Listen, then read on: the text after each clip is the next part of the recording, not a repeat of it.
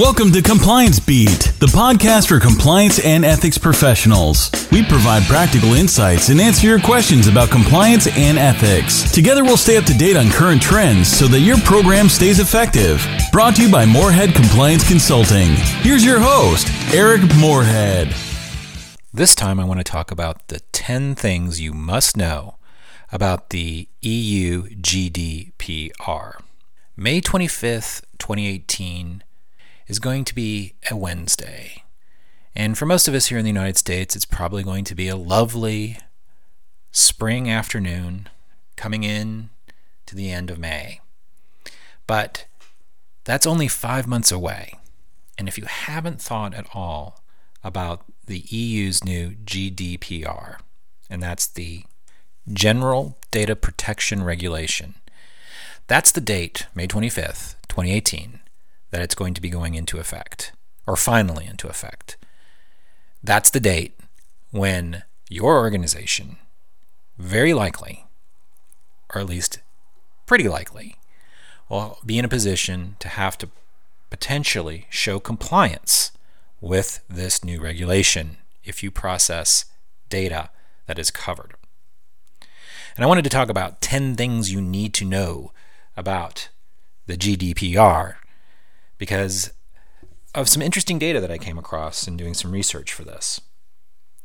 The surveys have shown that at least half of the U- of US companies out there are not going to be in compliance when May 25th rolls around from estimates. And currently 22% of organizations surveyed were still not even aware of the GDPR. And I don't think that's a surprise. Uh, again, this information is primarily directed for those of us here in North America and in, in, the United States. Because unlike, I'm sure, in the EU, and uh, th- this is not uh, a general topic of conversation outside of compliance circles. So there's probably many, many businesses out there, uh, particularly smaller and medium sized businesses, that may not even have heard of this or have any idea that there's an obligation with regards to certain data that uh, pertains to EU citizens. And they're very probably or possibly handling or controlling or processing that data and will uh, inadvertently find themselves in trouble. As is true with many situations, both uh, uh, regulations and laws uh, enforced here by the Department of Justice and other uh, regulators in the United States, but also internationally, it's the smaller organizations and the medium sized organizations that tend to find themselves in the biggest part of trouble.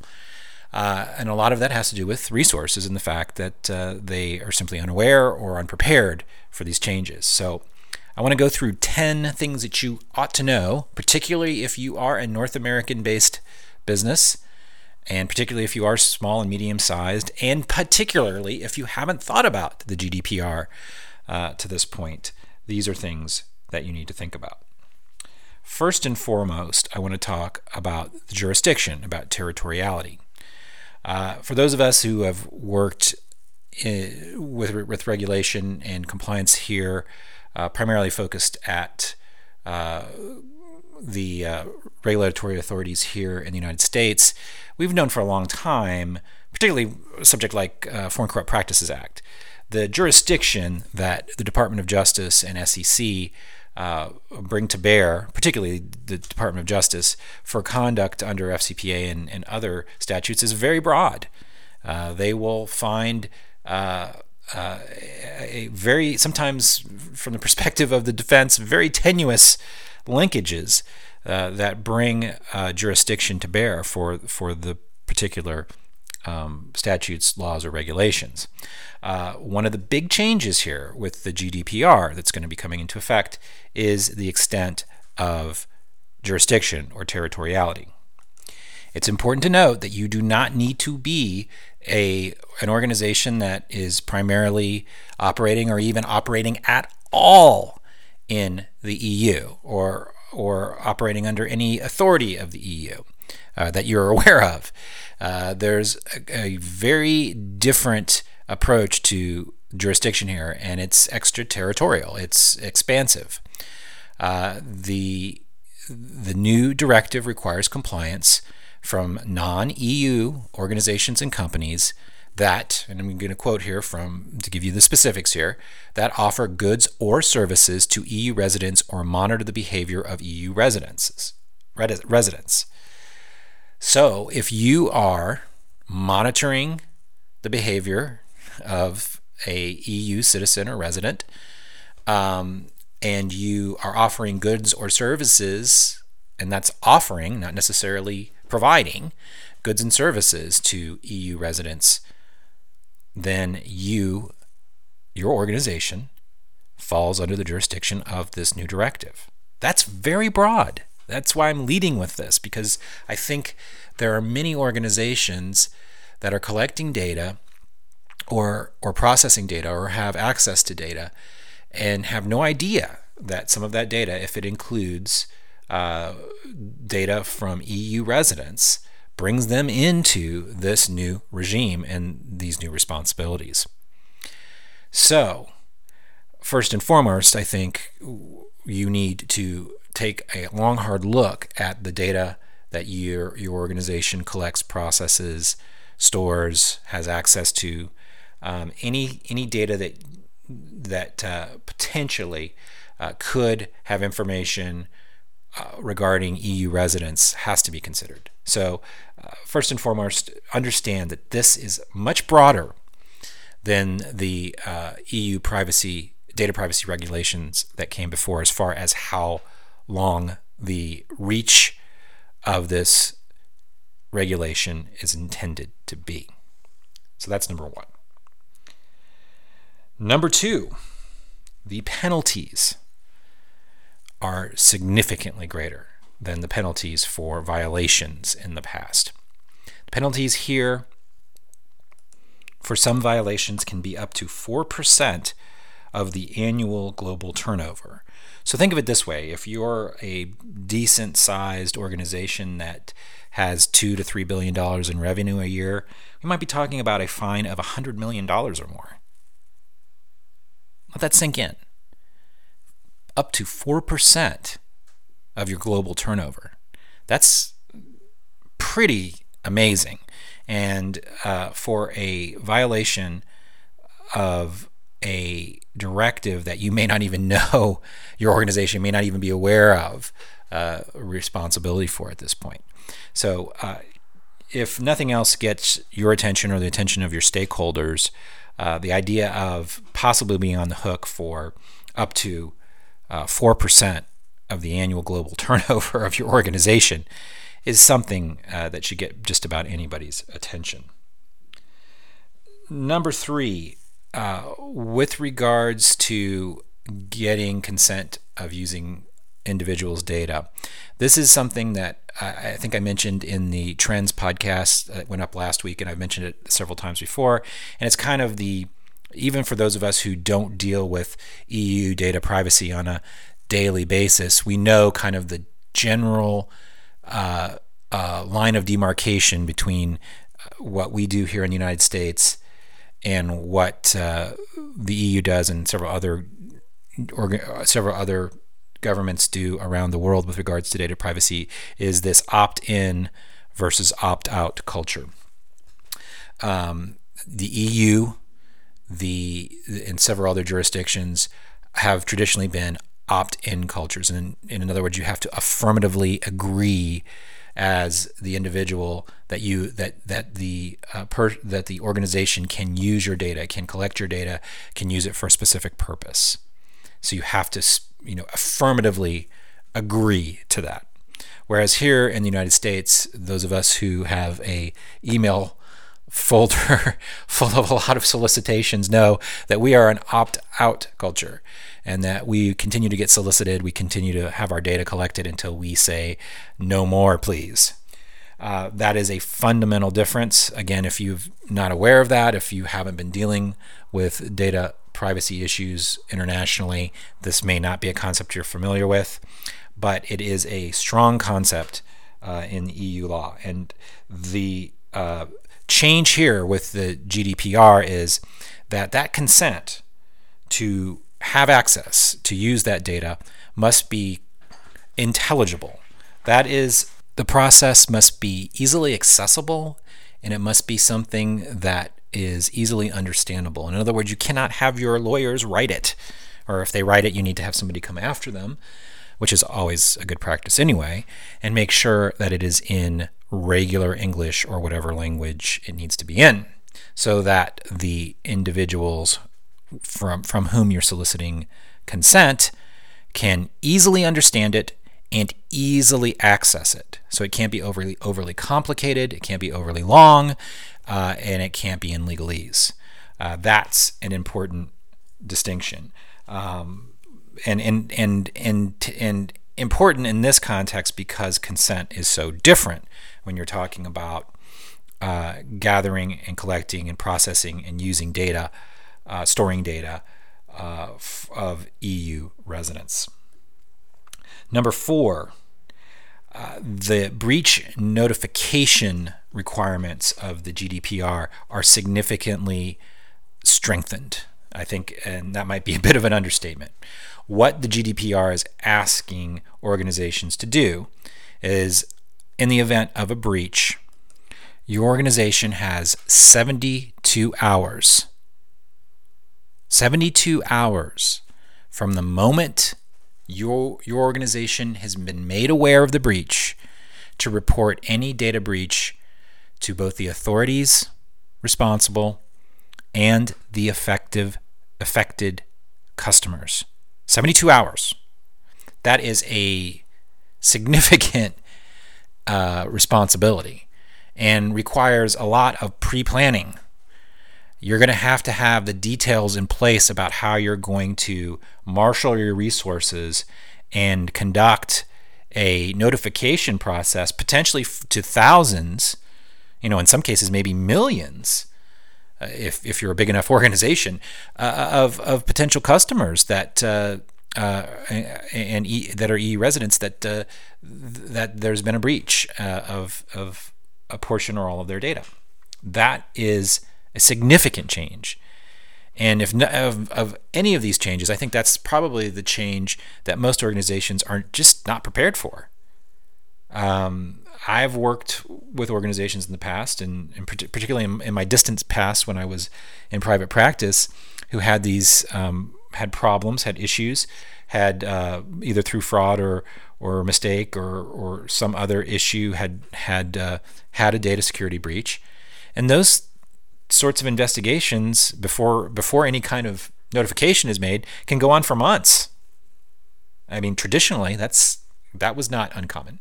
I don't think that's the case these days. I think that there's an impetus to try to get out ahead of this, and so um, a notification certainly happens much quicker than that. But 72 hours—that's depending on when it happens. If it happens on a Friday night, are you going to be prepared if there's a data breach that is discovered at uh, you know eight o'clock on a Friday night to uh, make uh, to prepare and and provide particular notification to to all those affected Monday morning? That's pretty significant. And and if you haven't thought about this and you haven't sat down uh, with the data security team and, and, or those responsible for for this data in your organization to talk about how physically how that's going to get done. What are the practical um, steps that have to be taken to make sure uh, that any kind of breach response, um, any kind of uh, response team is in place and knows what they need to do and is capable of doing it uh, in in in such a short time turnaround. That's a big change uh, not only from prior uh, requirements for, for many EU member nations, but it's certainly a big change from uh, practice uh, in, in the past. Uh, so 72 hours. Again, if, if, the money doesn't scare the stakeholders in your organization about taking a hard look, if the potential fines don't scare them, the idea that they're going to be on the hook if they don't if if the organization can't turn around in 72 hours with a significant response like this, if that doesn't scare you, uh, then then potentially nothing in this area will. um, number five, um, there are uh, several quote unquote rights uh, that are granted under the GDPR to EU residents with regards to uh, their data. And one of those rights is the right of access, the right of knowledge, as, as uh, to to to be able to, for lack of a better term, petition any organization and find out uh, with relative ease uh, whether any of your data as that individual resident uh, is being um, stored, collected, monitored, controlled, processed, etc., by that organization. Under this directive, uh, a resident can make that inquiry and has the right to have access and knowledge about uh, a whether that uh, data is uh, held by the organization being queried, and b to find out what that data is and to get a copy of it. Um, that is a significant and possibly, uh, depending on the um, depending on the the scale of inquiries, uh, c- could be a significant resource um, uh, issue. So you have to have provision for being able to respond to those inquiries under the new rule. Uh, another right, quote unquote, right that uh, uh, EU residents have under the global data protection regulation, and this is one that's been discussed uh, previously, is this right to be forgotten. Uh, the right to be forgotten means that if uh, they do not opt in and and and also uh, make it quite clear that they do not want their data to be uh, held, monitored, collected, processed, stored, uh, then the organization has the responsibility to ensure that that data is no more. And I am a lawyer by trade and been in compliance for a few years now. Uh, so I am not a technical specialist, but I can tell you this uh, as an owner of several electronic devices, several computers, several hard drives, uh, several uh, derelict uh, uh, mobile phones and, and other devices. There are this, there there are prob- probably 50 copies of certain photos of my family and and 60 copies of certain files. You know, it, it, would not be extraordinary for, for most of us to be able to understand that, even if we are not that technical ourselves. So, uh, only imagine the complexity of trying to ensure in multiple redundant systems, um, uh, systems that overlap, uh, subcontractors, uh, data processors, vendors, partners, joint ventures the potential for data being scattered all over the place with multiple copies uh, in different uh, in different formats and, and, and in different locations is uh, exponential. But under the new rule, uh, the right to be forgotten trumps that all. And so uh, organizations, again, have to make provision and think about what the process will be uh, for for reasonably ensuring that data that uh, is to be forgotten is truly forgotten. Number seven uh, is an interesting one. Uh, privacy by design must be shown. Compliance with privacy by design must be shown. And what that means is that the an organization must be prepared to talk about how your data collection, data processing, data monitoring uh, tools and processes have privacy considered in the design of those systems. So if you're going to put in put together new systems, new tools, new software um, uh, to both collect, monitor, uh, process data, privacy needs to be part of the design elements, needs to be part of the specifications, needs to be uh, ingrained in the uh, development of these tools and processes from the very beginning. You need to show that uh, privacy um, resources, individuals responsible for privacy, have a say in the development of any plans around new tools, new applications, new services uh, and that privacy is always a component of those development processes. This is, again, a big change. Uh, it is still um, not the most common thing in the world to have uh, compliance generally uh, have a seat at the table uh, when people are blue sky developing new products and services. Uh, that's not always the case, and certainly organizations that are in uh, highly regulated industries are more likely to do it than those that are not. But you know, just taking Silicon Valley as as an example, or or, or high the, the general generally high tech. Uh, I'm also here in Austin, where you have a lot of these sm- these small to medium sized firms that are growing rapidly, um, and compliance is not always a prime consideration when they are developing new tools, products, services, and processes. Um, and uh, uh, and that's just generally thinking about the law and thinking about compliance. Um, so when you start being more specific about privacy, it's perhaps even less likely with some of those organizations. And again, going back to what I was talking about at the top of this conversation, I think that the biggest danger zone in all of this is for organizations that are small to medium sized. Those are the organizations that are in the crosshair, generally speaking, for the biggest compliance failures. Although we hear about the big headline companies and the big fines, uh, the companies that get actually get sentenced in front of federal judges, uh, the companies where individuals generally uh, more than 50% of the time end up uh, finding themselves co-defendants in those cases uh, are, are these smaller organizations and i think this is a perfect example. Uh, so if the uh, commercial side of the business doesn't have a strong connection when they're developing their products or services or tools um, with compliance generally uh, this is per- perhaps an opportunity to have even broader conversation, even beyond privacy, about how uh, taking into consideration compliance and regulation and law uh, needs to be part of the design process generally.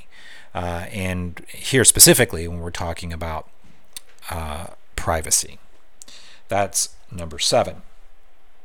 Number eight, the new GDPR also talks about the importance of having a DPO. What's the DPO, you say? Well, that's the Data Protection Officer.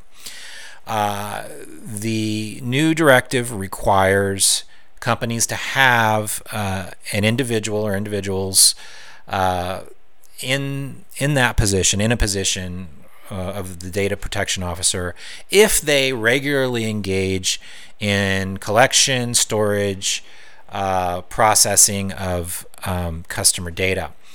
Um, so not every organization if that's not the prime if if that's not a primary operation then perhaps they don't need to consider having a DPO but if you're regularly collecting customer data and again using uh, again sitting here in Austin using Silicon Valley or high tech sector here in Austin as an example uh, you have a web-based platform where you're constantly uh, collecting data from from individuals all over the world through your portal.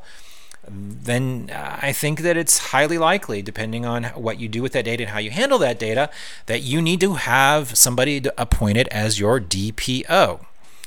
Um, there's a lot more information about this in uh, in uh, the, the uh, requirements of the GDPR, but broadly speaking, uh, DPOs are going to be the point of contact, uh, not only if there's a breach, but also ensuring that appropriate controls uh, and security technology and processes are in place that comply with not only the GDPR, but just generally best practices around uh, privacy and security. so I think it's important if you've got already have a a chief technical officer or some other said designation or a privacy officer. Well, obviously the privacy officer might be a, uh, an obvious candidate uh, for this designation, but somebody, um, uh, whether they're uh, you know already the the infosec or, or privacy officer or whether they're the chief technology officer, somebody is going to have to wear this hat, and you need to be thinking about who draws the black bean there. Um, and again, uh, it may be that your organization doesn't require one because you're not primarily or, or, or significantly uh, collecting that data, but um, the thresholds actually are pretty broad. Number nine of the 10 things I think you need to know about the GDPR is what does it cover? Uh, we've been talking about uh, data regarding EU residents, but what what is what is that? Uh, well, the data is primarily identification data. So um, demographic data also is going to be covered. ID data is going to be name, rank, serial number, social security number, although that doesn't mean anything for EU residents, but but ID numbers, um, uh, photos, health information. Here's some interesting stuff too uh, that you may not think of, think of immediately, but like web search data, uh, any kind of cookies and information that is collected through cookies over over the internet, uh, IP addresses.